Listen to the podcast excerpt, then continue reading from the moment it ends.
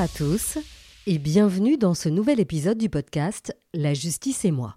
Je suis Nadia Bouria et je vous raconte le droit simplement, histoire de peut-être vous réconcilier avec le monde judiciaire. Aujourd'hui, j'aborde l'après-délibéré, c'est-à-dire le moment où vous avez reçu euh, votre jugement et que vous ne savez pas trop ce qui va se passer ensuite. Alors, si vous n'avez pas encore entendu l'épisode précédent dans lequel euh, je vous explique de quelle manière vous recevez votre jugement, je vous invite euh, à aller l'écouter avant de revenir à celui-ci.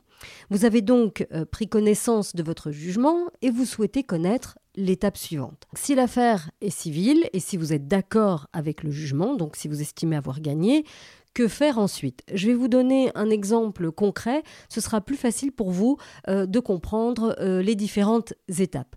Vous êtes par exemple propriétaire d'un immeuble que vous avez donné en location euh, pendant plusieurs années et le locataire a subitement arrêté de payer le loyer et ce n'est pas la première fois excédé, vous avez décidé de l'assigner devant le juge de paix et au terme du jugement, le juge vous a donné raison sur toute la ligne. Il a donc condamné le locataire à payer les arriérés de loyer, mais comme ce n'était pas la première fois, il vous a donné raison sur la question de la résolution du bail, c'est-à-dire euh, qu'il est d'accord que vous mettiez un terme, que vous mettiez fin au bail et que vous expulsiez le locataire. Comment procéder pour exécuter le jugement intervenu, c'est-à-dire contraindre la partie adverse, ici le locataire, de suivre le jugement. Alors il est inutile euh, de vous précipiter, ça va vous coûter euh, beaucoup trop d'argent. La toute première chose à faire, c'est de peut-être prendre contact par écrit avec le locataire, par mail euh, ou par courrier, en lui indiquant que le jugement est intervenu, que vous l'avez donc reçu tous les deux, et dans ce courrier, invitez-le à se positionner. Euh, c'est-à-dire à vous expliquer ce qu'il compte faire. Soit il compte s'exécuter volontairement, c'est-à-dire se conformer au jugement, ce serait sympa qu'il vous le dise, euh, soit il a l'intention de faire appel et ce serait également sympathique qu'il vous l'écrive, et euh, c'est un petit peu euh, embêtant pour vous, mais nous vivons dans une démocratie, et ce n'est pas parce que le juge vous a donné raison que l'autre partie doit se taire et accepter le jugement. Elle a parfaitement le droit de ne pas être d'accord et de faire examiner l'affaire par un autre tribunal qui sera euh, autrement euh, composé et euh, ce nouveau tribunal va revoir l'affaire depuis le début. Si la partie adverse, ici le locataire, ne vous répond pas, ne répond pas à votre email ou à votre courrier, vous n'aurez pas d'autre choix que de rendre le jugement exécutable. Qu'est-ce que ça veut dire? Cela signifie que pour récupérer votre argent et pouvoir l'expulser par la suite, vous allez devoir payer l'huissier, comme pour la signification d'une citation, et cet huissier va se rendre au domicile de la partie adverse et lui déposer une copie du jugement. À partir de cet acte, donc à partir de cette signification, donc après le passage de l'huissier, le délai d'appel commence à courir. Dans ce laps de temps d'un mois, il est préférable d'attendre. La partie adverse aura peut-être eu un électrochoc et se décidera enfin euh, à vous écrire pour vous expliquer euh, ses intentions. Et à ce stade, elle dispose de trois possibilités. La toute première, c'est de s'exécuter purement et simplement. Alors c'est parfait pour vous, vous pourrez arrêter de faire des frais dans ce dossier et encaisser l'argent qui vous est dû. N'oubliez pas de lui envoyer le décompte euh, qui comprend le montant principal euh, auquel euh, il ou elle a été condamné, plus les intérêts. Alors si vous avez un avocat, ne vous inquiétez pas, il le fera pour vous et il comptera également l'indemnité de procédure, c'est-à-dire un petit forfait qui est accordé et qui doit couvrir en partie euh, ses frais et ses honoraires. La deuxième possibilité euh, pour la partie adverse, c'est qu'elle vous demande un plan de paiement. Alors dans mon exemple, le locataire vous devait plusieurs mois de loyer et il est possible qu'il ne vous ait pas payé parce qu'il avait euh, tout simplement perdu son emploi. Dans l'intervalle, il a peut-être retrouvé un nouveau travail, mais c'est pas pour autant qu'il va pouvoir vous rembourser les sommes dues en un seul versement. Et il va probablement vous proposer un paiement fractionné. Alors je conseille toujours d'accepter parce que euh, un tien vaut mieux que deux tu l'auras. Et dans ce cas-ci, les intérêts sont encore dus sur les sommes à encore percevoir. Cela signifie que vous devez euh, faire euh, un décompte régulièrement, tous les mois ou tous les 3-4 mois. Troisième possibilité pour la partie adverse, c'est que euh, elle n'est absolument pas d'accord avec le jugement et elle peut euh, donc euh, toujours faire appel.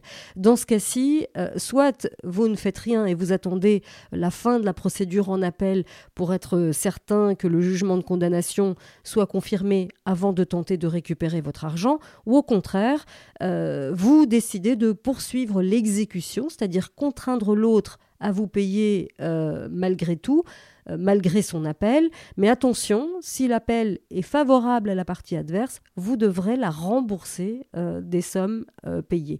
On dit que vous pouvez exécuter, mais que c'est à vos risques et périls. C'est un arbitrage à faire. Il y a des dossiers sur lesquels il est risqué de s'exécuter malgré l'appel, parce que la partie adverse dispose, par exemple, d'un très bon dossier et qui pourrait donc convaincre un autre juge. Dans d'autres dossiers, au contraire, vous prenez peu de risques lorsque la partie adverse fait appel simplement pour gagner du temps alors qu'elle n'a aucun élément euh, pour défendre sa position. Dans le cas de figure où la partie adverse qui a succombé, c'est-à-dire qu'elle a perdu le procès et qu'elle ne répond absolument pas à vos courriers ou à ceux de votre avocat, vous n'aurez pas d'autre choix que de demander à l'huissier d'exécuter le jugement après le délai d'appel. Alors l'huissier euh, va faire la même chose que vous, il va écrire à la partie adverse et lui expliquer qu'en vertu du jugement obtenu, il faut cette partie adverse aura plusieurs possibilités. Soit elle s'exécute immédiatement et c'est euh, la meilleure option. Sinon, elle risque une saisie mobilière, c'est-à-dire que l'huissier viendra noter les meubles euh, et leur valeur et euh, en cas de défaut de paiement, ben, elle procédera à leur vente.